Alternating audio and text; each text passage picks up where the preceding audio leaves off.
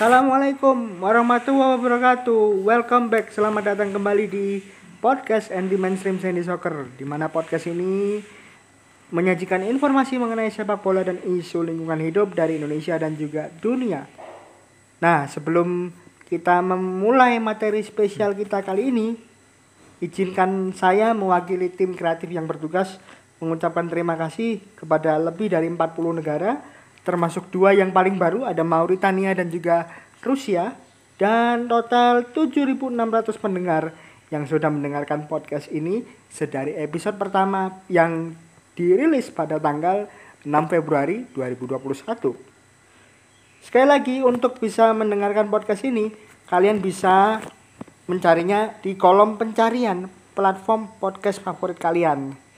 Nah, kali ini cukup spesial karena saya Nemo Montre bikin materi kolaborasi seperti biasa dengan rekan duet setia saya di sini. Surya Mardika tentunya. Untuk membahas sesuatu yang krusial ini Mas dan menjadi dosa terbesar di sepak bola. Dan dosa ini dilakukan oleh kita sebagai penggemar. Ya, Iya, itu iya. Mas. Mm. Ada ternyata ada satu dosa yang kita lakukan sebagai gibol ya. Dan dosanya apa? Nah, tanpa Nah, berlama-lama langsung saja kita materikan Pertama, ke segmen pertama. Ini bagian saya dulu ya, Mas. ya. Jadi-. Di setiap hari Sabtu akhir Maret itu setiap tahunnya masyarakat di seluruh dunia selalu mengikuti gerakan yang namanya Earth Hour 60 Plus di mana kita diwajibkan untuk mematikan lampu selama satu jam mas Hmm. dari jam setengah sembilan sampai setengah sepuluh malam tergantung waktunya Hmm. kalau di Indonesia kemarin hampir seluruh Indonesia ya karena tercatat sejak awal ini 153 negara sudah ikut 150 negara di berbagai di berbagai belahan dunia. dunia. Betul. Ini dilakukan untuk menghemat energi listrik yang terus-menerus menyala setiap harinya dan tentunya menimbulkan pemborosan biaya. Hmm. Nah, pemborosan biaya ini Mas bukan hanya di rumah seperti ini, Iya, bukan hanya di studio seperti di Susana ya, ya. Tapi juga di stadion Mas. Stadion Sepak bola. sepak bola ya Mas? Yes. yang kita tonton setiap hari itu. Iya, Ya. iya betul sekali. Pemborosan terjadi di stadion dan stadionnya itu bukan hanya stadion olahraga seperti basket ya, American football Oh, ataupun iya. volley, tapi juga sepak bola. Dan tahu nggak ini teman-teman ya? Tahu nggak teman-teman kalau sepak bola yang kita suka ini ternyata olahraga yang paling boros di dunia. Hmm, boros dari segi listrik terutama ya. Hmm. Nah, sebagai contoh saja, stadion berstandar FIFA itu, berstandar FIFA itu Mas Surya, Ya. menghabiskan biaya miliaran rupiah. Untuk biayanya ini sudah menandakan bahwa jumlah energi yang dikeluarkan itu sangat besar. Mungkin Mas Surya punya data atau apa gitu mengenai sesuatu atau stadion di Indonesia yang biaya bayaran listriknya mahal. Ya itu mas, aku lihat itu seperti stadion JIS Jakarta International Stadium yang baru saja dibangun, kemudian stadion Batakan yang markasnya Persiba Balikpapan itu tentu ternyata dengar-dengar dari berita itu menghabiskan sebesar 4,3 miliar ya mas. Untuk stadion Batakan, iya. untuk listriknya itu. Iya, hanya dalam waktu per bulan ya hitungannya. Hmm, Nah, hitungannya per bulan. per bulan hitungannya. Nah itu kan untuk untuk sekelas lapangan sepak bola itu menurut saya di Indonesia itu terlalu mahal. Nah contoh lainnya mas bisa dijelaskan seperti di Arkansas Stadion Razorback ini mas juga Nah, memiliki ini- tagihan listrik lebih dari 5 juta dolar mas atau sekitar 61 miliar. Yep.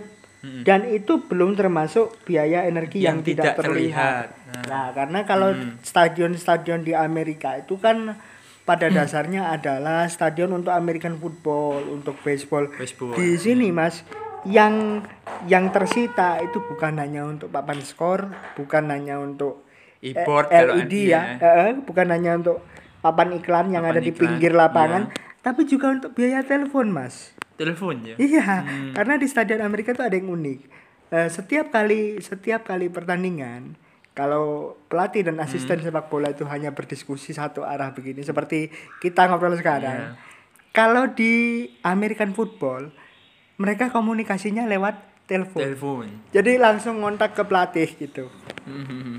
Lanjut. Ya, maka tidak salah ya kalau kalau Setiap- Piala Dunia ini dijuluki sebagai Piala Dunia yang ramah lingkungan. Piala dunia nanti di Qatar itu ya mas Betul, Piala Dunia ramah lingkungan. Dan bicara Piala Dunia kita harus mengucapkan congratulation, selamat untuk semua yang sudah lolos ya Mas. Ada ada sekitar 20 lebih negara. 20 negara lebih Yes. Kalau dirinci memang dari awal ada Jerman, ada Denmark, Ma- ada Brazil, Prancis, betul, ada Prancis, Kroasia, Inggris Spanyol, Serbia, Inggris, Swiss, Belanda, Hmm. Argentina, Iran, Korsel, Jepang, Saudi, kemudian Ekuador, Uruguay, Uruguay, Kanada, Portugal, Polandia yang dini hari saja, tadi iya. baru saja. Kemudian yang dari zona Afrika ada Kamerun, Tunisia, Maroko, Senegal, dan juga Ghana. Ini prestasi Iya. untuk untuk Edward Mendy tentu saja. meskipun ada satu hal yang kurang menarik karena Italia gagal lolos. Ya, ya, ya, ya, ya. Ya, dan memang. dikandaskan oleh tim yang notabene kualitasnya masih di bawah mereka sebenarnya. Masih jauh. ya Makedonia Utara Tapi kalau Hmm. kalau berbicara mengenai tim yang kualitasnya jauh lebih rendah menyulitkan tim-tim Tim. yang lebih berkualitas. Jangan lupa semalam Vietnam berprestasi menahan meraih hasil imbang hasil lawan Jepang. imbang menghadapi Jepang yang notabene langganan Piala Dunia dan Mm-mm. ini ini kalau boleh saya meminta pendapat Vietnam isunya ingin keluar dari Asia dari Tenggara. Asia Tenggara. Keputusan yang tepatkah atau memang ya tunggu dulu deh. Hmm. Gimana Mas? Kalau pandanganku bukan masalah pindah atau keluarnya, tapi ke mana Vietnam ini nanti akan berada di konfederasi mana, entah itu Asia Timur atau Asia Barat, kita kan belum tahu. Nah, kalau saran saya sementara ini Vietnam mengikuti AFF dulu, tapi tapi harus punya planning ke depannya. Ini ikut federasi mana gitu loh mas, Asia Selatan kah, atau Asia Barat atau Asia Timur. Mas, mas Nomo bagaimana ke depannya? Kira-kira pandangannya? Kalau dilihat dari kesamaan kultur, Kultur. kemudian cara bermain, kemudian histori. Hmm. eh, teman-teman harus tahu bahwa Vietnam ini kalau kalau yang sering belajar sejarah dulu mengenal namanya Vietnam Selatan. Vietnam, Vietnam Selatan ya. Vietnam Utara dan Vietnam, Vietnam Selatan. Selatan, hmm. Dua dua saudara yang saling berseteru. Hmm. Ah, Vietnam Selatan ini secara budaya, Geografis, ya. secara ya geografis juga, juga. secara Hmm.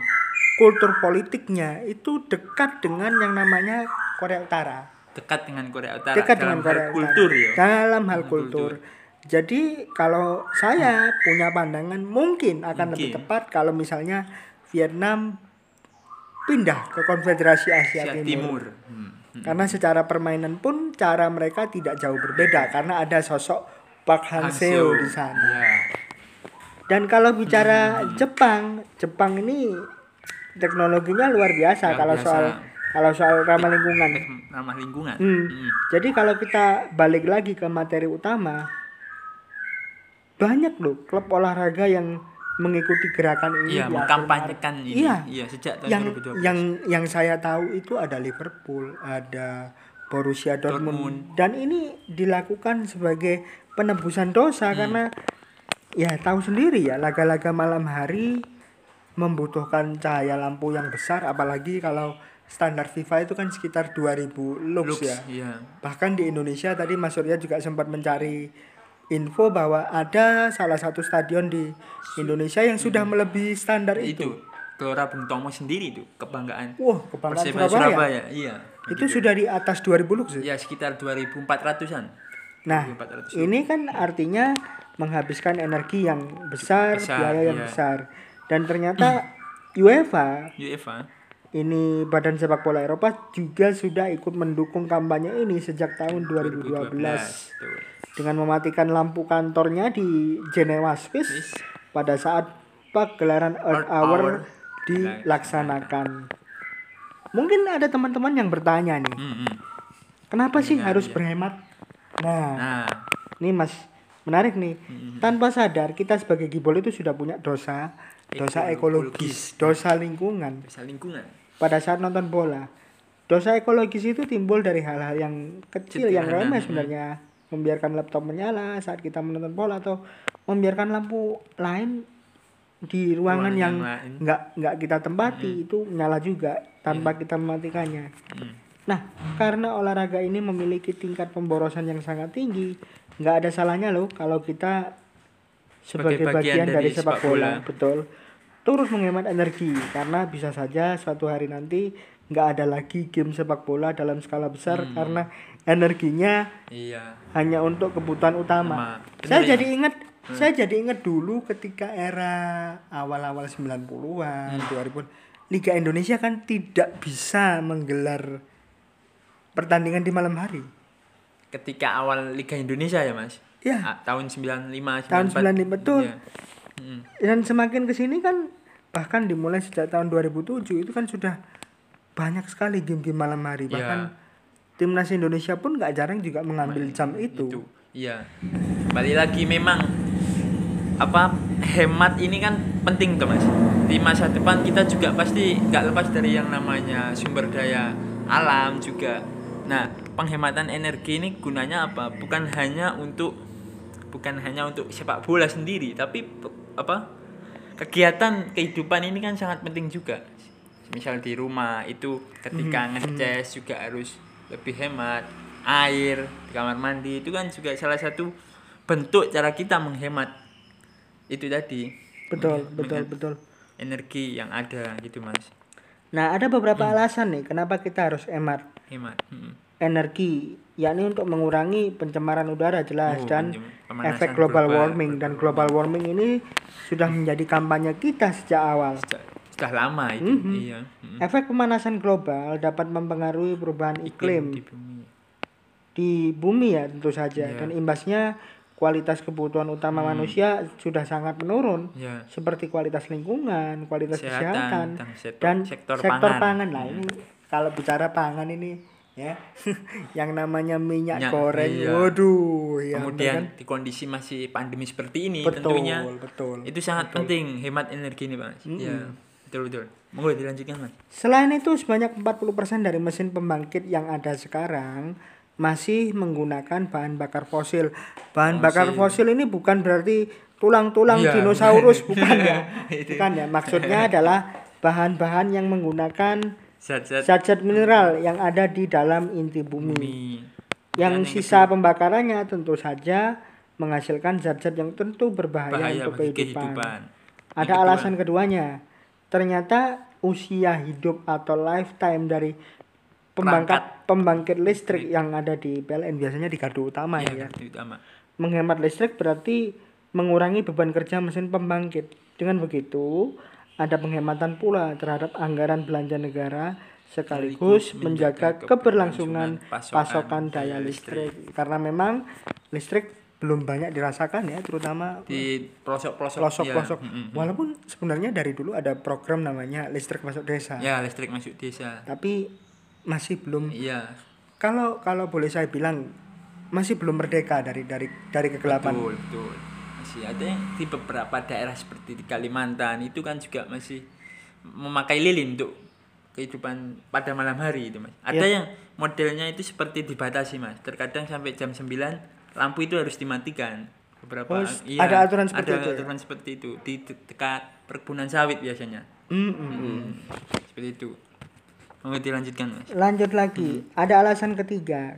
Karena semakin sedikit energi listrik yang kita pakai, tentunya semakin sedikit juga yang harus kita bayarkan. Nah, ya memang ya ya uang yang dihemat bisa dari pengeluaran nih bisa digunakan buat beli tiket pertandingan, pertandingan sepak bola. bola, Oh, betul. iya, lumayan. Iya, iya, Karena untuk stadion sekelas GBT saja tiketnya mahal. ya tiketnya yang paling murah itu 50 sekitar 50 ribu Mhm. Hmm.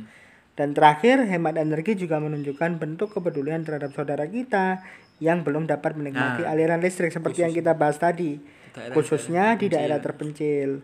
Dan ini faktanya mas, 35% penduduk Indonesia belum mendapatkan akses listrik. Hmm. Ini kan cukup banyak sebenarnya, 35% ini. 35% dari pen- total Jumlah, penduduk ya, Indonesia, penduduk ya. Indonesia, sekitar 270 juta orang. Seperempat lebih itu mas. Yes. Dan Earth Hour ini ternyata se- seperti yang Bentuk sudah kita sampaikan dosa. tadi, bentuk penebusan dosa betul sekali. Earth Hour ini buat teman-teman yang, belum tahu Ya, adalah sebuah gerakan kampanye global yang diinisiasi oleh organisasi peduli lingkungan WWF World Wildlife Fund. Kampanye ini mengajak publik untuk melakukan aksi kecil dan menghasilkan perubahan besar. Aksi yang dilakukan adalah mematikan lampu atau alat elektronik yang nggak dipakai pada minggu terakhir di bulan Maret. Jadi di minggu keempat atau minggu kelima di bulan Kelima ya? Maret, Hmm. keempat atau kelima tergantung tergantung posisinya dan itu dilakukan setiap hari Sabtu. Mas. Hmm. Hari Sabtu ya mas Ya, waktunya malam mingguan gitu malah harus dimatikan Mm, waktunya malam mingguan. Dan ini ada ada ada cara yang unik ketika kampanye ini digelar pertama kali tahun Hmm. Iya. 2007. Indonesia mengikuti memang setiap tahunnya dan salah satu caranya adalah menggunakan listrik dari energi kinetik. kinetik nah bisa dijelaskan sedikit kinetik itu contohnya seperti apa mas Mungkin nanti ada ada ada segmen khusus Oh, dari iya. sampean ya. Iya, iya. Kalau kalau dari saya gini, eh, ketika Earth Hour pertama kali itu kampanyenya adalah menyalakan listrik menggunakan energi kine- kinetik, Kinetik. yang asalnya dari pergerakan kayu sepeda. Oh ya kayu sepeda Mancal sepeda, Mancal sepeda. tapi bisa menghasilkan listrik Listrik. walaupun tidak sebesar listrik yang sekarang. ya Dan banyak stadion-stadion di Eropa yang sudah pakai lampu LED, bahkan termasuk Gelora Bung, Bung Karno ya, GBK iya. GBK Hmm. menggunakan lampu LED. Jadi LED. bukan bukan menggunakan lampu dop yang fluk, eh, iya iya yang terang sekali itu. iya iya iya. LED betul Hmm.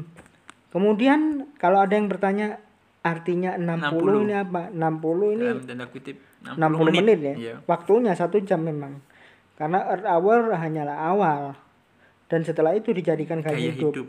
Dan tanda plus, Plus. karena namanya adalah Earth Hour 60 plus, Boom. berarti komitmen bersama-sama untuk memulai gaya Gaya hidup hidup, baru yang hemat energi. hemat energi. Hmm. Nah, ada tujuan utamanya Mas, bisa Iya. dijelaskan? Tujuan gerakan ini untuk mendorong semua pihak, termasuk penggemar sepak bola, agar saling terhubung menjadi bagian dari perubahan yang berkelanjutan. Ini adalah kegiatan sukarela, artinya bisa dilakukan ataupun tidak juga tidak apa-apa. Tapi Akan kita lebih baik berdua kalau menjalankan. dilakukan. Nah, itu dengan tujuan timbul kesadaran dari masing-masing untuk berhemat energi. Mematikan lampu selama satu jam merupakan langkah awal mengajak banyak orang untuk melakukan aksi hemat energi. Sepintas mematikan listrik selama satu jam memang terkesan sepele atau sederhana. Padahal jika dihitung secara akumulatif, energi yang berhasil dihemat begitu besar. Pada 2013, Mas, Mhm. Earth Hour ini berbenturan dengan laga sepak bola. Nah, Wah, i- Ini- iya iya ini iya, saya iya. ingat ini. Ini saya ingat. masih ingat kan pertandingan sepak bola kualifikasi Piala Asia 2015 antara Indonesia, ya kan, melawan Arab Saudi pada dua- 23 Maret 2013. Target nasional penghematan nasional pun meleset karena pertandingan tersebut konsumsi listrik melambung karena banyak orang yang menyaksikan pertandingan tersebut melalui televisi pada pukul 19.00 sampai 21 waktu Indonesia Barat. Nah, Karena jam pertandingannya jam Pas, segitu. Iya. Semisal pertandingannya sore itu masih Masih bisa. menghemat lah di malam harinya, tapi kita apa ya istilahnya ya sebagai gibol pecinta sepak bola juga harus mengerti itu. Tapi tapi kembali lagi regulasi yang digaungkan oleh UEFA tadi kan juga sudah membantu mengkampanyekan di tahun 2012 ya Mas. Sudah Jadi kan mulai seta- sejak setahun 2000. sebelumnya. Sudah mulai 2012. Nah, artinya kan bisa mencontoh apa AFC ini kan bisa mencontoh UEFA yang sudah mengkampanyekan di tahun sebelumnya ya kan? Apalagi kami Hmm. berdua yakin bahwa FIFA pun juga sebenarnya mendukung ini. Iya, meskipun belum terlihat secara nyata tapi pasti Hmm. FIFA itu pasti mendukung itu gitu loh. Nah, ini ada data Hmm. dari PLN ternyata. Ya. Sementara itu di 2014 PLN menyatakan terjadi penurunan beban listrik secara signifikan saat Earth Hour. Hmm. Di daerah Jawa, Madura, Madura, dan Bali, Bali. turun 509 megawatt Besar itu. Atau menghemat pembayaran listrik kurang lebih sebesar Satu 1 miliar. Ini setara setara gajinya pemain asing di Liga Indonesia nih Ya. segini. Contohnya pemain Persebaya itu, Mas. Gajinya ada yang segitu ya. Iya, tapi mainnya enggak. ya wes lah itu. Teman-teman udah tahu sendiri lah siapa yang dimaksud.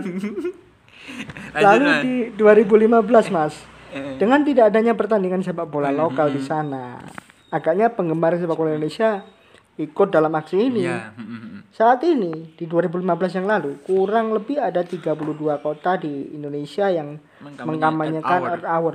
2015 saja sudah 32. Bagaimana yang tahun ini pasti sudah hampir seluruh Hmm, Indonesia. Betul, betul, betul. Nah, jika setiap kelompok, Kelompok supporter, supporter yang basisnya besar itu Iya. berpartisipasi, Hmm. maka semakin besar, semakin banyak orang yang berpartisipasi dalam aksi ini. Karena setiap kesebelasan, setiap klub punya ribuan hingga puluhan ribu Hmm. masa. Ya, anggap saja ini sebagai aksi penggemar lah, Mas, untuk menebus dosa dosa secara berjamaah. Iya, iya. Tapi kembali lagi Mas, apakah di federasi kita sendiri itu sudah menggaungkan kampanye seperti ini? Karena yang kita tahu sejauh ini Hmm. untuk merangkul kelompok supporter saja masih belum, apalagi untuk kampanye-kampanye seperti ini. Gitu loh. Betul, PR-nya itu saja sih sebenarnya. betul. Mm-mm. Eh, yang di yang dipikir federasi cuman cuan, Mas. cuman Untuk- cuan. ini kan sebenarnya malah bagus menghemat Iya, energi, iya, juga benar, menghemat benar, biaya secara nggak langsung, ya kan? Benar benar karena eh, contoh di Liga 1 musim ini saja Musim ya, ini, eh, ya. Mm-mm. itu kan lebih dominan pertandingan yang berlangsung di pukul 17.30 sampai 20 Ya malam lah. 20 30 Mm-mm. ya kan otomatis itu me- Menggunakan menggunakan listrik yang amat besar apalagi pertandingannya adalah sistem series Bubble, ya. sistem bubble mulai dari seri 1 di GBK di Jakarta di di Jogja, Jawa Barat kemudian seri 2 3 Di dua Jogja. tiganya di Jogja ya Mas Iya. Jogja dan Jawa Tengah. Jawa Tengah itu berapa stadion yang Iya. dipakai dan untuk tim-tim besar ya kita boleh sebut saja seperti Persebaya Ah, iya. Hmm. jarang sekali Main kita sore. menemukan Persebaya itu main sore Iya. 15.30 bahkan 15.30 pun jarang ya nggak nggak pernah ya Apalagi kalau ketika hujan atau mendung sudah dinyalakan lampunya otomatis. Ya. Nah, kan karena untuk membantu penerangan itu tadi. saya jadi ingat gamenya Persib Persiraja itu yang terhenti Oh, hujan deras. berapa iya itu, Banjir itu. Bukan itu, becek lagi. itu mendadak stadionnya jadi kolam ikan ya, mengerti lanjut. Nah, ini apakah dosa ekologis ini ber- berasal Hmm. dari listrik yang ada di lampu stadion, kemudian papan skor stadion aja, atau lampu dan peralatan elektronik lainnya Hmm. di rumah? Ternyata enggak juga. Dosa ekologis itu ternyata Mas juga muncul Hmm. dari supporter yang hadir ke stadion. Bayangin aja stan- standar stadion di Indonesia yang di Hmm. Daerah itu kan sekitar 15 20 15 sampai ribu. 20 ribu. Betul. Artinya kan setiap satu orang punya Bahan. beban bahan bakar Satu liter. anggaplah satu liter. Kalau datang ke stadion berarti menghabiskan menghabiskan 20 ribu liter. liter Iya. bahan bakar tergantung jumlah penonton yang datang. Katakanlah kalau full house. Iya, full house. Nah, 20 ribu liter itu kalau berangkat. Kalau pulang kan tinggal dikali dua. Iya, 40 ribu. 40 ribu. Mm-mm. Jadi Mas, ini ini memang ini memang debatable sih. Hmm. dan jumlah bahan bakar yang terbuang akan makin banyak jika ini terjadi di berbagai kota di Hmm, seluruh Indonesia. Apalagi kota-kota besar itu ya mas, kayak Surabaya, Jakarta itu kan memang tempatnya orang bekerja, kemudian punya basis supporter yang besar juga di sepak bola Ya, Indonesia gitu. Anggaplah begini saja, anggaplah begini saja nih. Hitung-hitungannya ya teman-teman ya. Mm-mm. Satu klub itu punya 20.000 supporter kalikan 18. 18 klub ya mas? Iya. 36, 360. Ya kan? Ya. 360 ribu. ribu liter terbuang. Luar biasa. Itu se- itu artinya setiap musim akan setiap musim Liga 1 Mm. ya tinggal dihitung. Kalau kita berangkat saja me- menghabiskan 360 ribu liter Mm. bahan bakar, pulangnya kan tinggal dikali dua. Dan dan kita belum menghitung misal yang nonton itu apakah hanya sekali barangkali setiap pertandingan Nah. datang terus nah itu away misalnya Away days Nah, ya, ya, dikenal. makin jauh kan itu bisa juga dihitung dong Nah, ini kalau saya punya saran ya, Ya, mungkin nanti Mas. Surya bisa Nanggepin. menanggapi. Hmm. Kalau saya punya saran, jangan sering-sering lah datang ke stadion. Gitu iya iya iya Dukung dukungannya dari rumah saja kalau istilah teman-teman bonek mania adalah bonek layar kaca. Kaca. kan disiarin. Ya, jadi Iya, iya betul. memang sih atmosfernya nggak terasa, terasa. karena kita nggak ke stadion. Betul. Tapi kan eh, Sebagai bentuk bentuk dari gerakan at hour tadi. Earth dan hour.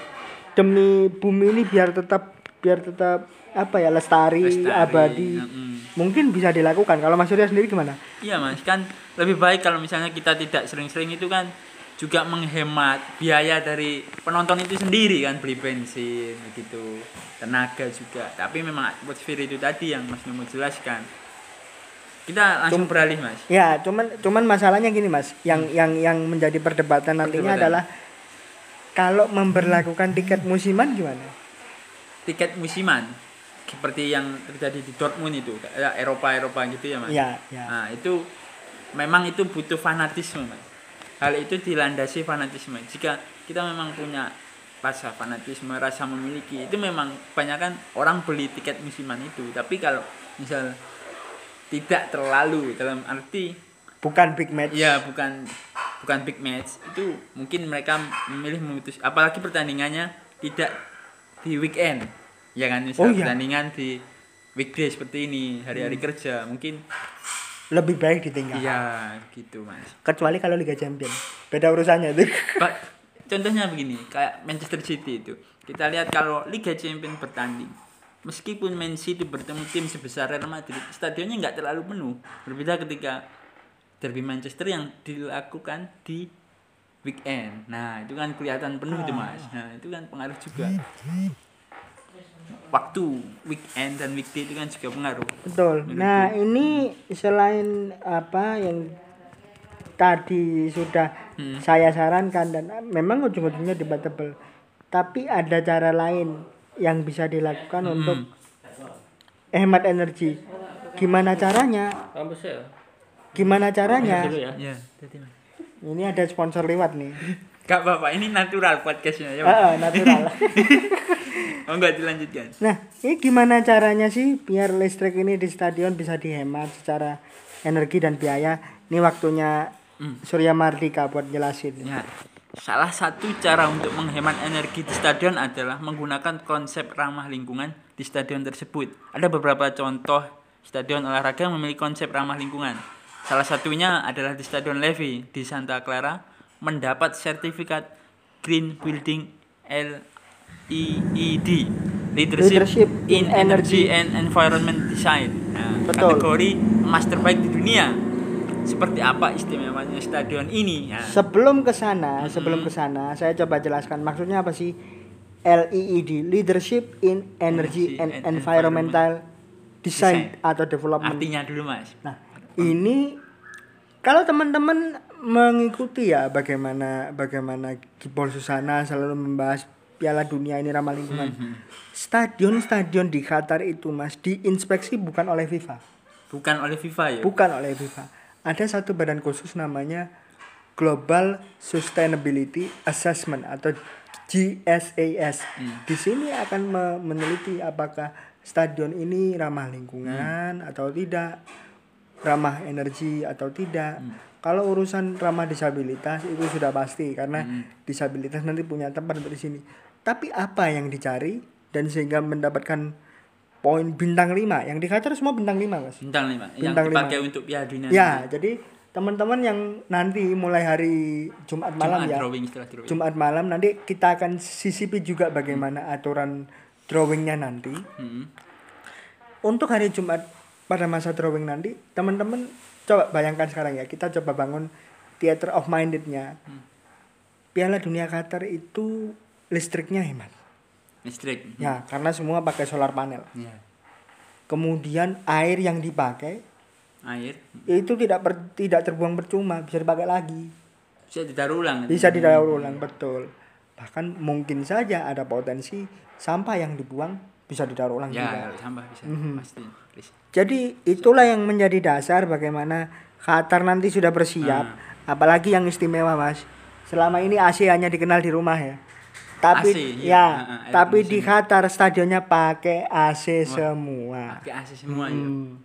Dan sebagai wujud hemat energi juga, pemerintah Qatar lewat kota Doha itu mengecat aspal. Bukan tanda kutip ya, tapi ini beneran aspalnya dicat. Aspalnya dicat. Bukan hanya diperhalus ya kayak yang di Mandalika itu. Bukan hanya yang Bener-bener. diperhalus di aspal ulang tapi ini benar-benar Cat. dicat. Dicat warna biru.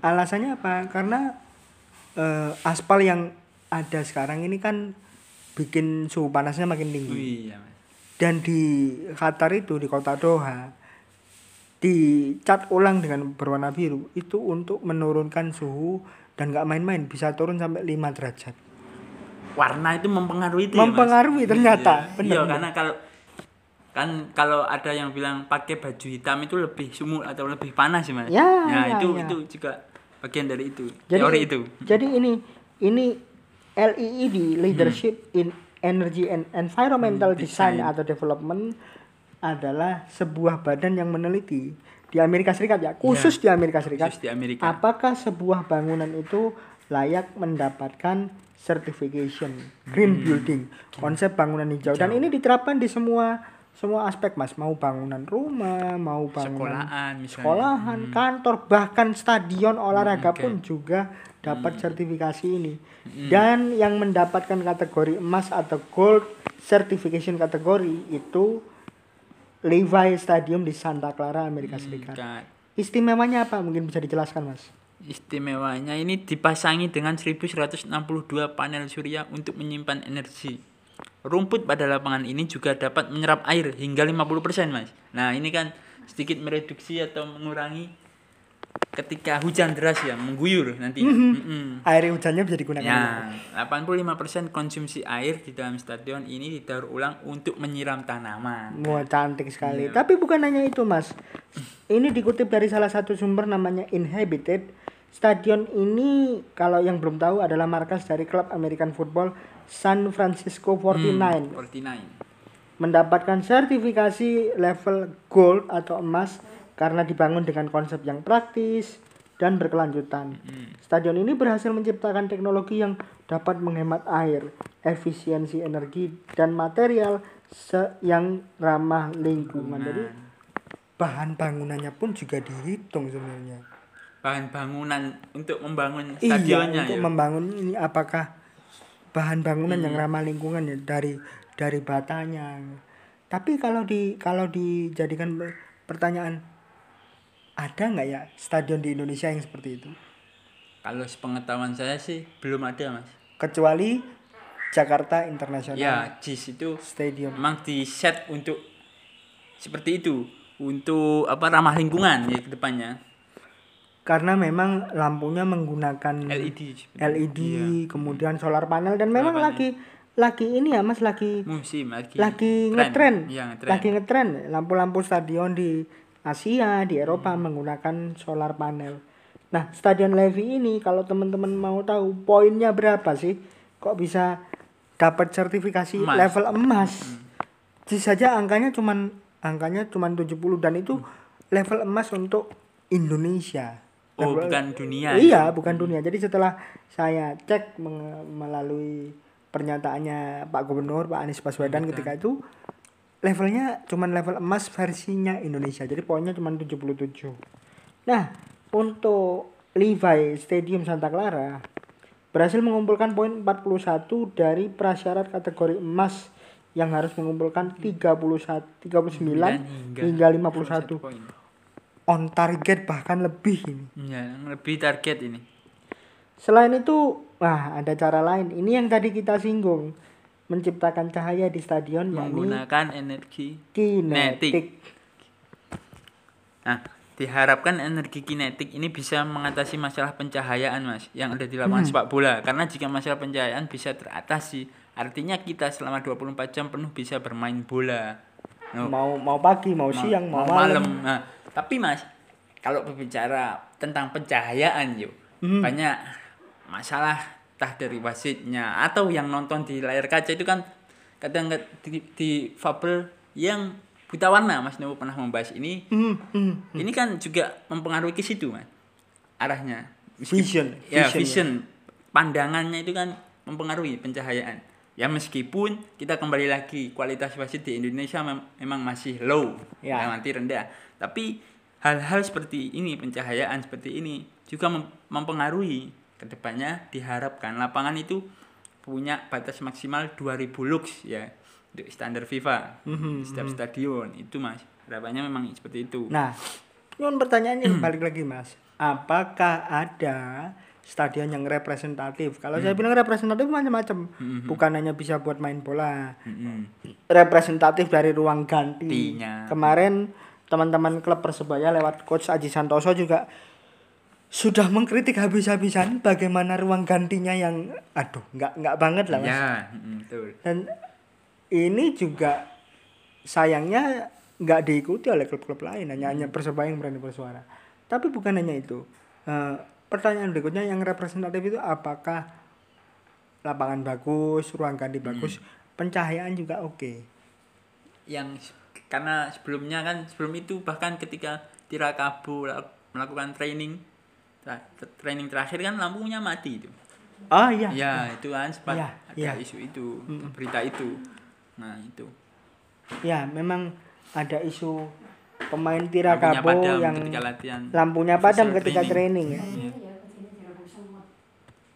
Ya, kita lanjut lagi, Mas. Eh, Ini bagaimana cara kerja dari energi kinetik ini terhadap lapangan hijau perusahaan industri minyak dan gas bumi asal Belanda, Royal Dutch Shell, telah meluncurkan lapangan sepak bola berbasis komunitas yang bisa menghasilkan energi sendiri. mhm. Lapangan ini terletak di Morro da Mineira, di jantung kota Rio de Janeiro, Brasil. kampung halamannya Jackson Tiago. Ya, Papi Jackson. Memang jika kita sudah membicarakan Brasil, sepak bola tidak akan bisa dipisahkan, ya. Hmm, Pasti, pasti. Ini juga yang menjadikan lapangan sepak bola bagian penting dari kehidupan bagi warga favela. Nah, Shell merupakan modernisasi lapangan menggunakan 200 plat lantai atau jenis upin berteknologi tinggi yang terletak di bawah tanah yang bisa menangkap energi kinetik yang dihasilkan dari gerakan para pemain, tepatnya tekanan dari pijakan kaki pada tanah. Loh, setiap langkah gerakan kaki pemain ini menghasilkan energi nih, Mas. Ya, Iya kan? ya itulah yang yang menarik kita, ini, menarik. yang kita sebut sebagai energi kinetik ya. Seperti yang kita singgung di awal tadi Ya, ketika sepeda. Earth- Earth Hour di gelar pertama kali di Indonesia menyalakan listriknya dengan menggunakan sepeda. Dan kalau bicara tentang Brazil kita harus menyampaikan apresiasi sudah lolos ke Piala Dunia sebagai peringkat satu di zona ya, Konvenbol. kualifikasi. Nah, buat teman-teman yang pengen tahu gimana sih eh, proses pembagian potnya, besok jam 3 sore kita fokus ke ranking FIFA ya. Hmm, kita fokus ke ranking FIFA karena eh, ranking FIFA ini menentukan posisi mereka-mereka ini, penentuan posisi potnya. Eh, tadi juga saya sudah lihat bahwa eh, tim tuan rumah Qatar akan berpeluang tergabung satu pot bersama dengan Brazil. Brazil, Belgia, Prancis, Argentina, Inggris, Spanyol, Portugal. Hmm. Aturannya nanti satu satu pot diisi oleh delapan negara. Delapan negara ini diambil dari peringkat FIFA yang terbaik. Terbaik. Minus dari negara-negara yang tereliminasi, maka negara-negara di bawahnya yang akan mengambil.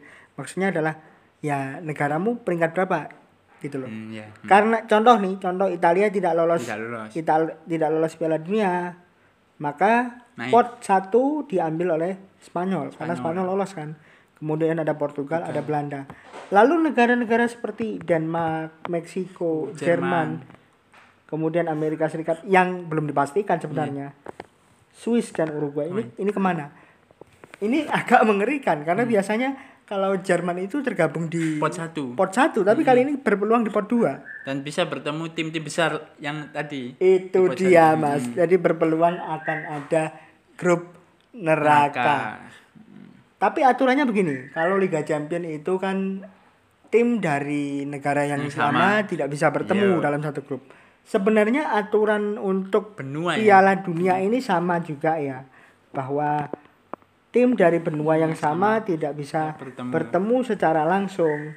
Nah, ini untuk hari Jumat besok ada pengecualian, Mas. Ada pengecualian. Ada pengecualian karena karena ada 13 wakil dari Eropa ya. 13 wakil dari Eropa. Jadi nanti setidaknya dari 8 grup itu ada Masih- 5 Lima. ada 5 yang diisi oleh dua tim dari Eropa. sama benuanya Mm-mm, benuanya sama. Tapi sejatinya eh, tim-tim dari benua yang sama itu nggak bisa ketemu. sebenarnya nggak boleh Sebenarnya ya. nggak boleh hanya hanya Eropa ini punya kapasitas yang lebih banyak, mm-mm. maka peluangnya 5 sampai 8. Pan. Dan nanti ini yang menarik. Nerakanya bisa tercipta di mana? Karena tim-tim selain Qatar ini akan diundi untuk pot 1. Selain Qatar ya karena Selain sebagai tuan Qatar. rumah Karena Qatar tuan rumah dipastikan teralokasi atau masuk ke posisi A1. A1 Artinya kan untuk posisi B1 sampai H1 akan diundi. ya. Nah, dari negara-negara seperti tadi, Brasil, Belgia, Prancis, Inggris, Spanyol, Portugal. Nah, itu akan diundi untuk menjadi leader of group, jadi pemimpin di grup itu. Jadi posisi B1 sampai H1 akan ditentukan terlebih dahulu. Di sini kan bisa membuktikan bahwa neraka bisa bisa saja terjadi, bisa juga tidak. Mm. Kalau harapannya teman ada harapannya pengen ada berapa grup neraka di sini. cukup dua aja mas karena kalau terlalu banyak grup neraka nanti tim-tim yang katakanlah punya kualitas akan ter- tersingkir bisa saja tersingkir di fase grup kayak contohnya Jerman ketika 2014 Juara eh, 2018 ya karena ya 2014 ketika juara dunia. Korea Betul. nah, disingkirkan Korea itu seperti itu mas jadi Ah, hmm. pertandingan big matchnya itu nanti di delapan besar semifinal itu Betul. akan lebih menarik menurut saya itu Betul karena memang Hmm. karena memang secara marketing itu yang ditunggu. iya makanya Tapi ada histori Mas, ada histori bahwa juara bertahan selalu pulang di di fase berikutnya. Contohnya begini. Di 98 ya Prancis Prancis juara. 2002 Prancis pulang. Mm-mm. Kemudian Itali, 2002 Brasilnya Brazil juara. 2006 Brazil tereliminasi di quarter final. quarter final ya Hmm. Mm. Kemudian juaranya di 2006 Italia. Itali Italia justru keluar dari persaingan di 2010. grupnya Iya. Mm.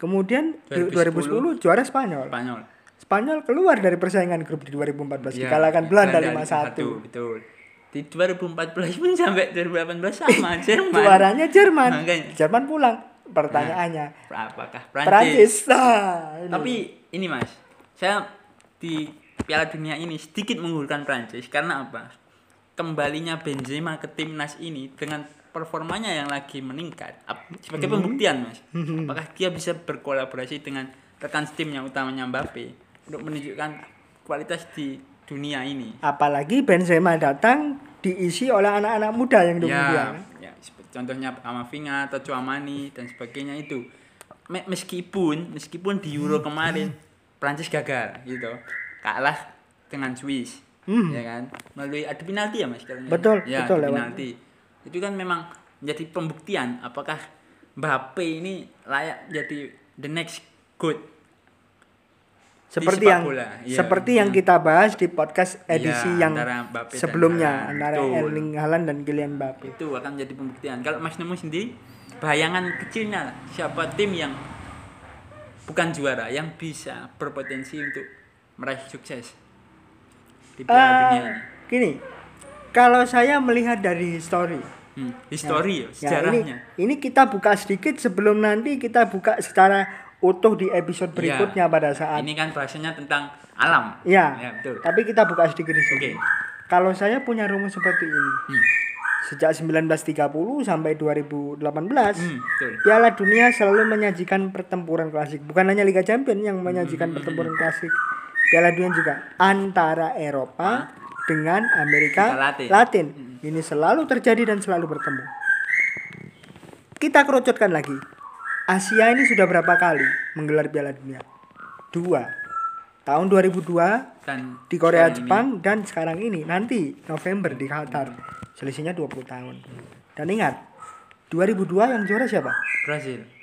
Dari Ketemu? Latin, Ketemu Jerman, dari Eropa. Eropa.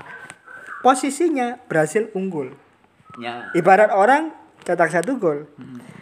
Apakah Eropa. Eropa bisa juara di sini bertemu dengan Latino?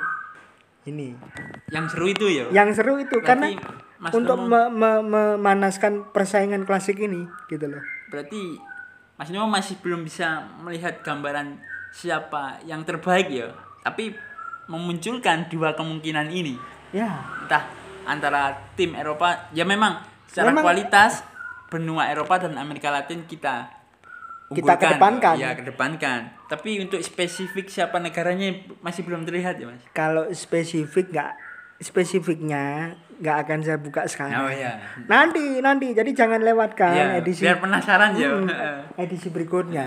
Ya bukan hanya bukan hanya kita berdua ya. Ada ada satu satu bintang tamu lagi. Nah, bintang tamunya siapa? Kalau kemarin yang episode sebelumnya? di sebelumnya yang ada tiga segmen mulai bahas kesehatan mental, kemudian Chelsea Chelsea bersama Roman Abramovich dan juga Erling Haaland Mbappe.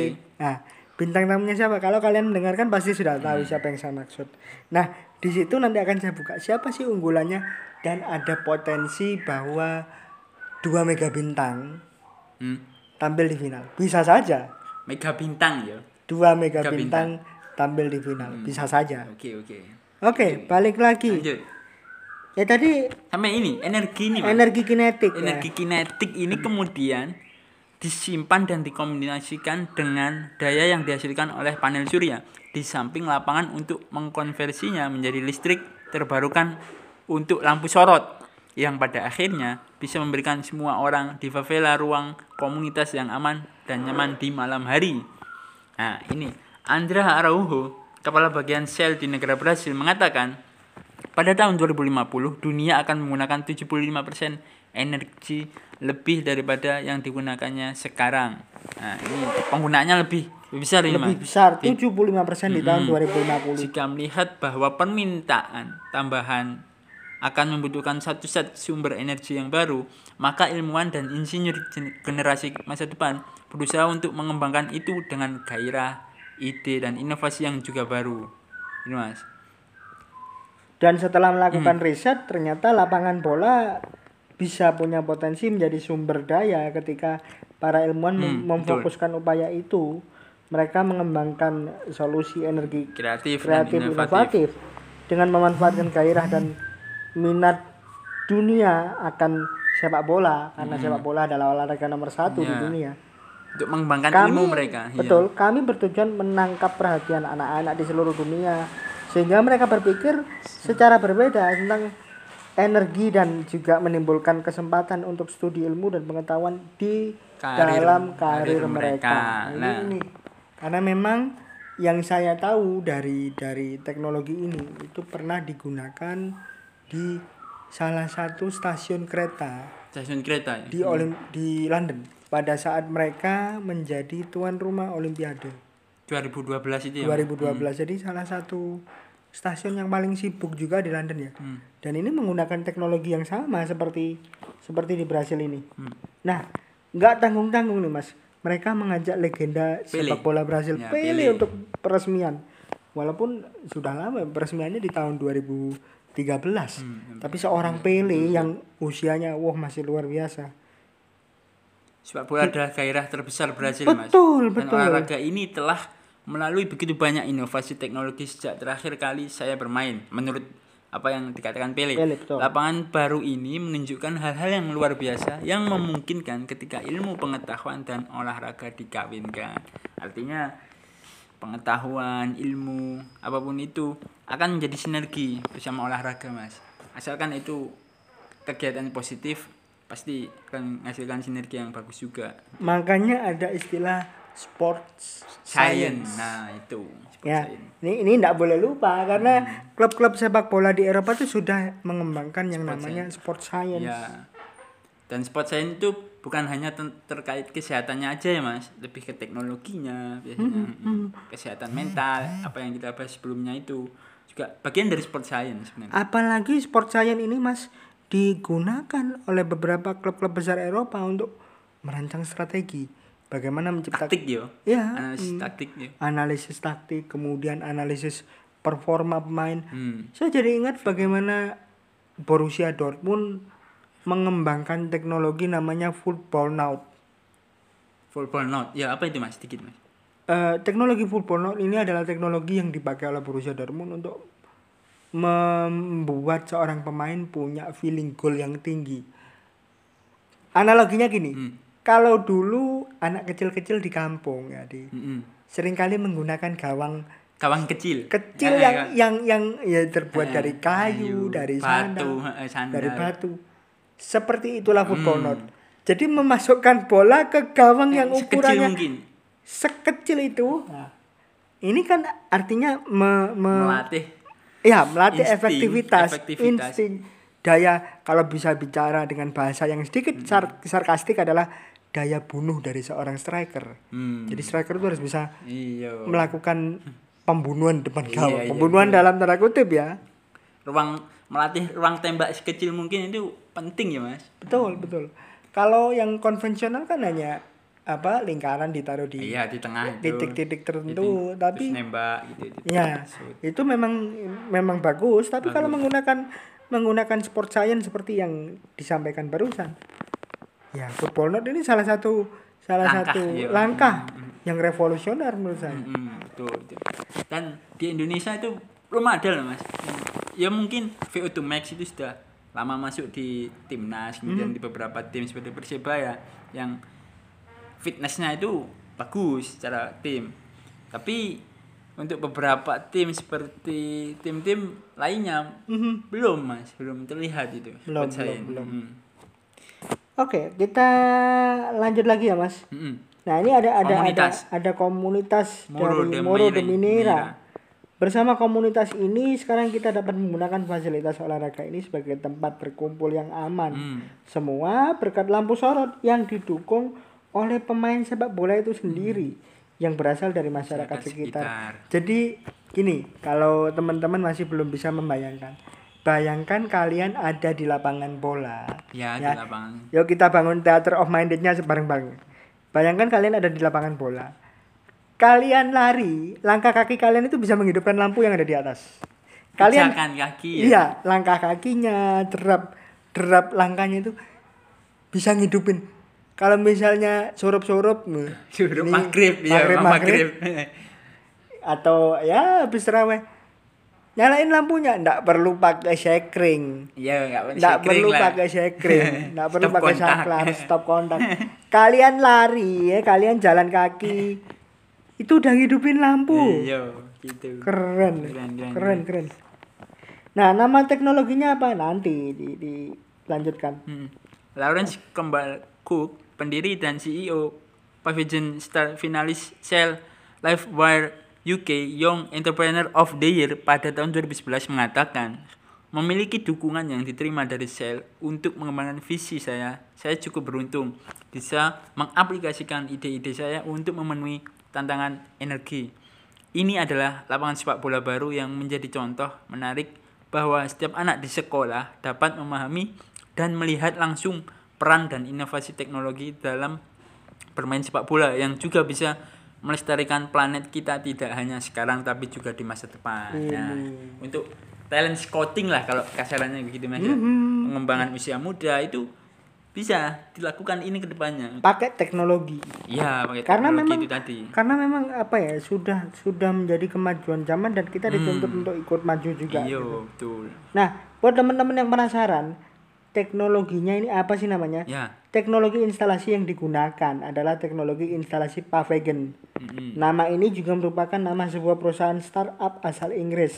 Pavegen. Pavegen merupakan instalasi ubin kalau bahasa Jawa adalah tackle alias keramik yang digunakan pada lapangan tersebut. Jadi konsepnya begini.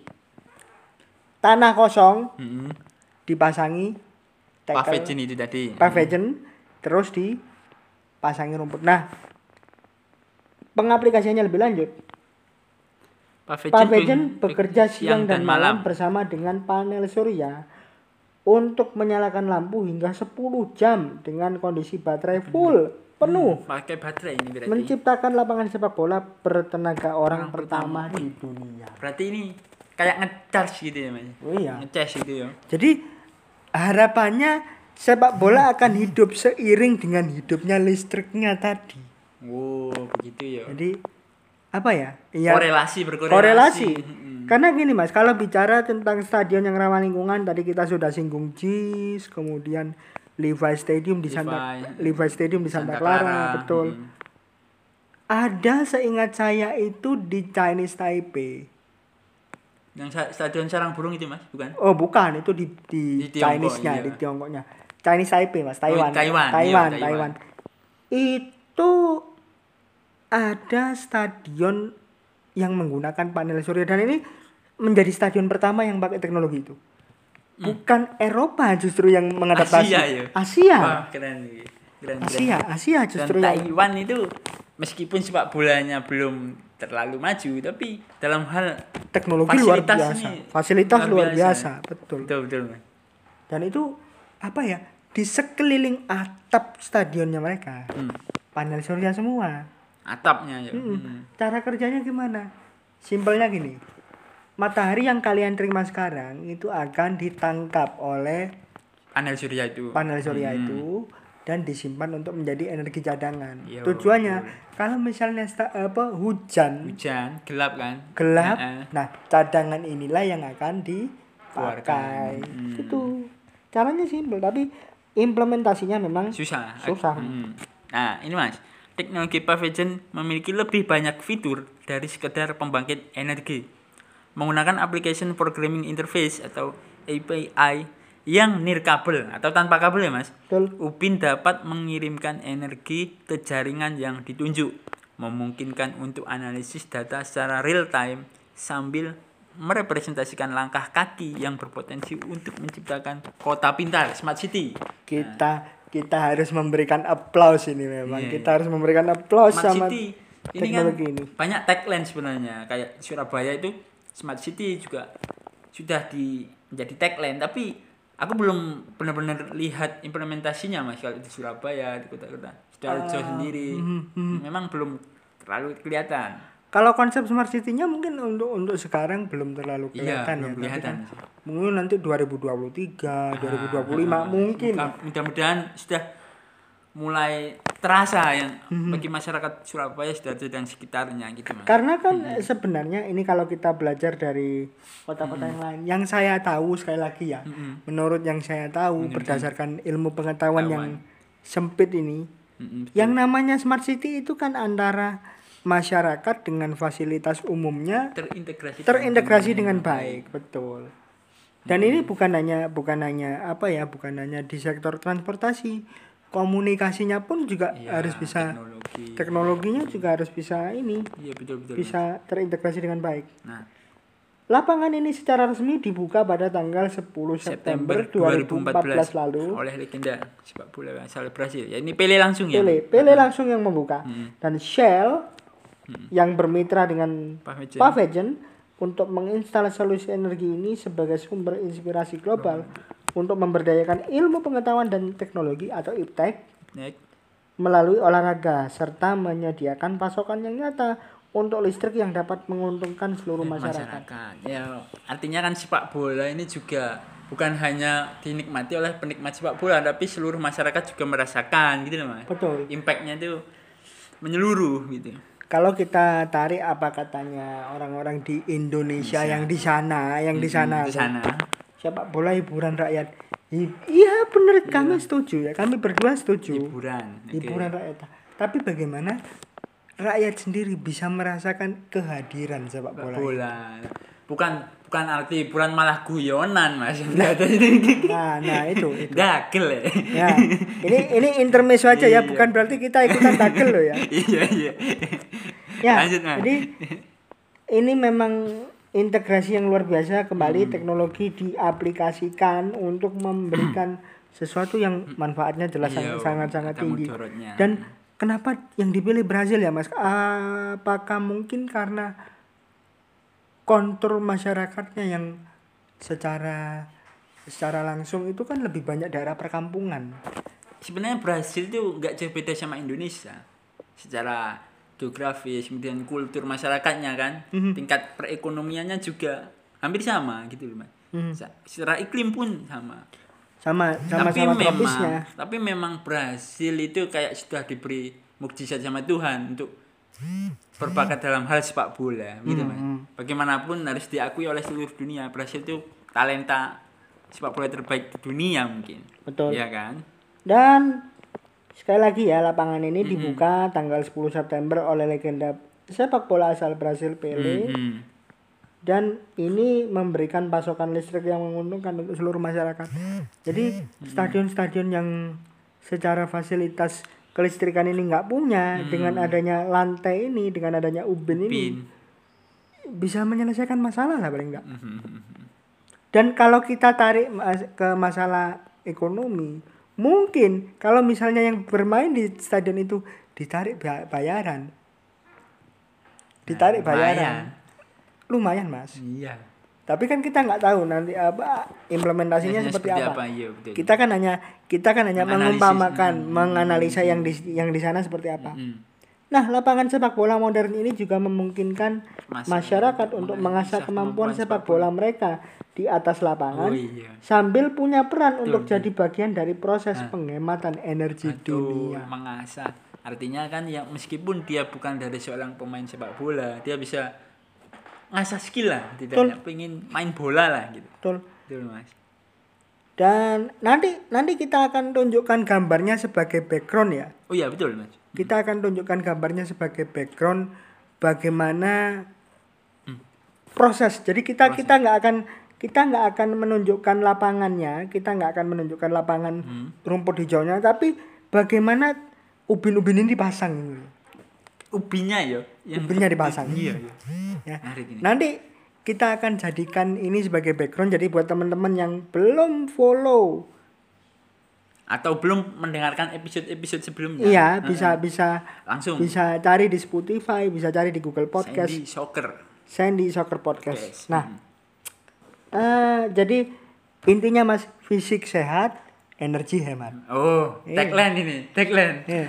Fisik, sehat, energi, hemat. Oke, oke. Mm-mm. Menarik, menarik.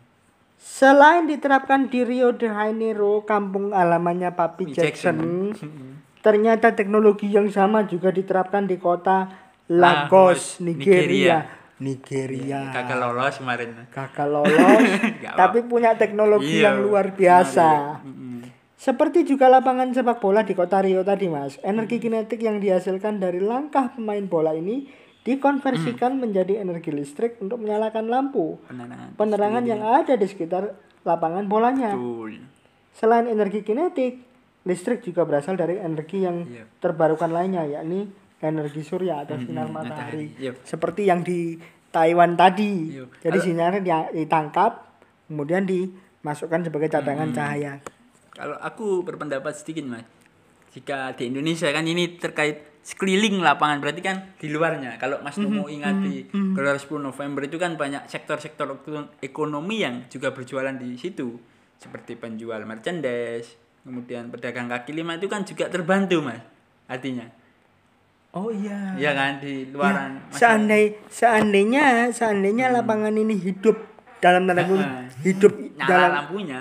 bukan hanya nyala lampu tapi hidup dalam arti ada yang bermain di Kegiatan. situ ada kegiatan dan secara simultan berkala ya Nah, terus betul. menerus Pengaruhnya itu keluar itu juga ekonomi ih Nah. bener juga ya penjual lumpia misalnya merchandise ya itu pengaruh bener juga mas Hmm. karena kan setelah main bola orang lapar ya Cari makan. apa pun itu entah war warung atau apa eh, Iya. eh, solusi yang keren juga ya. solusi yang keren juga nih boleh mas nemu ingat taman 10 November itu kan taman mundu Eh, yang di depan mundu itu kalau Iya. apa implementasinya bagus oh, pengaruhnya bukan hanya ke 10 November aja Karena kan yang di Indonesia ini mohon maaf, kalau misalnya dulu di kampung-kampung Iya. main main bola ketika beduk maghrib Selesai. eh, selesai selesai. Main makin. Tapi ini bisa memungkinkan kalian main bola walaupun tengah malam sekalipun tetap. iya Cuman kalau tengah malam Ya, sih. harap di harap bawa Hati-hati. makanan sendiri-sendiri. Iya. kalau lapar makan yang dibawa, jangan cari warung. betul betul Jadi oke mas lanjut luar biasa menghidupkan ekonomi juga. Jadi ekonomi itu tidak hanya dari jersey, tidak hanya dari shawl, tiket mm-mm. tapi dari lapangan Iya. hidup ekonominya. Keren, keren. Keren. Pak Fagan yang kembali bekerja sama dengan Shell lagi nih dapat kepercayaan sebagai bagian dari program Live Live Wire juga mengajak musisi Aiken. Icon Wih, dalam membuat lapangan bola yang berlokasi di Federal Federal College. College of Education Hmm, di Lagos. kampus ini. Di kampus ini Iya. Sebagai seorang kampus tentu seorang mahasiswa mahasiswa tentunya bangga ya. Iya bangga mas, karena memang contohnya banyak pemain-pemain hebat itu juga Mas Nomo pernah cerita di Jepang itu pemain hebat itu berawal dari kompetisi tingkat kampus, Sekolah. Ya, eh, sekolah gitu. Salah satunya adalah Taisei Marukawa. Marukawa. Nah, itu. Jadi ya bukannya kampus itu dianggap sebagai lembaga pendidikan saja, tapi juga lembaga yang mengembangkan olahraga patut diapresiasi begitu nih mas. Dan Iya. apa ya di Indonesia juga ini ya Mas juga banyak Ada sekali kompetisi-kompetisi yang melibatkan teman-teman kemahasiswaan juga. Betul. Kompetisi olahraga. Iya. Dari kampus juga ya, Iya, lebih kampus lebih juga betul. salah satunya dari blog yang pernah sampai Iya tulis bahwa betul. Kalau di Surabaya ada UNESA itu bisa menjadi fisikal apa sport sport sainsnya Mm-mm. Tenaga di kesehatan. fakultas keolahragaan. Olahraga. Iya, betul. Membantu secara medis ataupun lebih ke taktikal jadi pelatihnya bisa. Hmm. Mm. ya jadi bekerja sama dengan Icon keterlibatan Icon ini berkaitan dengan perusahaannya Icon Lighting Africa, Africa. yang selama ini telah mengembangkan lampu bertenaga surya di kawasan, Afrika. Afrika. Iya. Apabila di lapangan bola di Rio membutuhkan 200 ubin pavilion, Hmm. kalau di Lagos ini berapa mas datanya? Kalau di Lagos ini 100 ubin pavilion. Lebih rendah ya. Ya, tidak dijelaskan apakah pengurangan jumlah ini berkaitan dengan teknologi pavilion yang semakin efisien memanen energi kinetik atau faktor lainnya. Nah, Hmm. intinya mas dari yang kita kita bahas ini Hmm. bermain sepak bola sambil menghasilkan energi sambil berhemat Hmm. Hemat. listrik dan bisa dimainkan kapan pun ini adalah inovasi Bonafit. bonafit Mm-mm, yang luar biasa iya. ketika sepak bola dan teknologi disatukan lagi pula hal ini bukan cuma bisa dilakukan di lapangan sepak bola di mall atau pusat perbelanjaan Hmm. ketika di sana di sana lebih Dibahas Banyak pun, mm, orang menghabiskan kinetik. waktu ya dan ini juga sekali lagi dikonsepkan untuk smart, city. betul. karena di Inggris seperti tadi yang sudah Nomo dan Mas Surya jelasin Iya. bahwa pada saat Olimpiade 2012 12. London Pa- Pavilion juga yang dipercaya Oh, Pavilion juga Pavilion yang, itu ya mas, lembaganya ya. betul perusahaannya Pavilion juga yang dipercaya itu membuat lantai yang bisa menghasilkan listrik Nah, jadi orang itu main bola itu nggak kepikiran, wah ini nanti lampu mati atau apa, nggak bayar listrik atau apa pun, meng- memboroskan biaya energi, Hmm. ini nggak kepikiran ke situ, fokus olahraga dan main bola, itu mas. Ya, dan ini pun juga bisa jadi solusi Mm-mm, untuk negara-negara yang kekurangan aliran listrik pada saat bermain bola. Bola, Karena jangan sampai kejadian yang terjadi di Gelora Bung Tomo dulu terjadi lagi. Ya, ya meskipun masih banyak sebenarnya di pertandingan-pertandingan di Indonesia, contohnya yang tadi Tirakabu ketika latihan, loh. Hmm. nah itu harusnya lebih diminimalisir lah. Hal seperti itu ya mas. Betul, betul. Jadi Mm-mm. itu yang bisa kami sampaikan ya. Jangan lupa eh, hari Jumat akan ada drawing Piala Dunia. Piala Dunia nan ramah lingkungan. Nah, iya iya, Ya. tagline-nya. Piala Dunia yang nam- ramah lingkungan Mm-mm. dan ini yang bisa kami sampaikan berdua ya. Tapi sebelum kami pamit, Menjelang bulan puasa ini mas, bulan Ya. Ramadan ini kami berdua saya Surya Martika dan Mas Nomo Montrai mewakili tim kreatif yang bertugas mengaturkan permintaan maaf lahir dan batin jika selama ini ada kesalahan yang kami lakukan baik disengaja maupun tidak disengaja. ya kalau misalnya ada tackling-tackling horor yang Iya. berbuah kartu kuning, Ya, kartu merah. Kalimat-kalimat yang menyinggung pendengar atau tidak enak didengar itu kami mohon maaf Kami mohon maaf, mudah-mudahan kita bisa bertemu bulan Ramadan di tahun depan dan menjadi manusia yang lebih baik lagi ya mas. ya, dan bisa menjalankan ibadah puasa tahun ini ya. Dengan Ibadah sehat, puasa tahun ini hmm, sehat lancar, semuanya, lancar dan terpenting lagi menuju Piala Dunia semua harus sehat, Mas. Iya, Bang. Karena Piala Dunia nanti orang-orang pasti akan melihat yang disinggung oleh Mas Nongo, Mas Surya. Ramah lingkungan. Seramah lingkungan apa, Apa, sih? sih? Nah, itu dia. Seramah lingkungan apa sih Piala Masa Dunia? Tackle apa?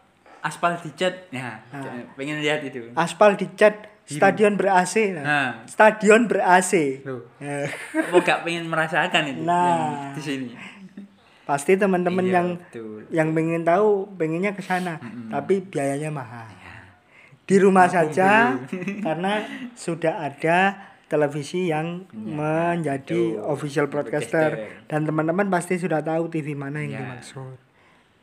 Cuman kita kasih kita kasih gambaran saja. Kalau menikmati Piala Dunia tahun ini 2022 akan merasa puas ya Mas. Terjamin Iya. puas ya melihat Puas.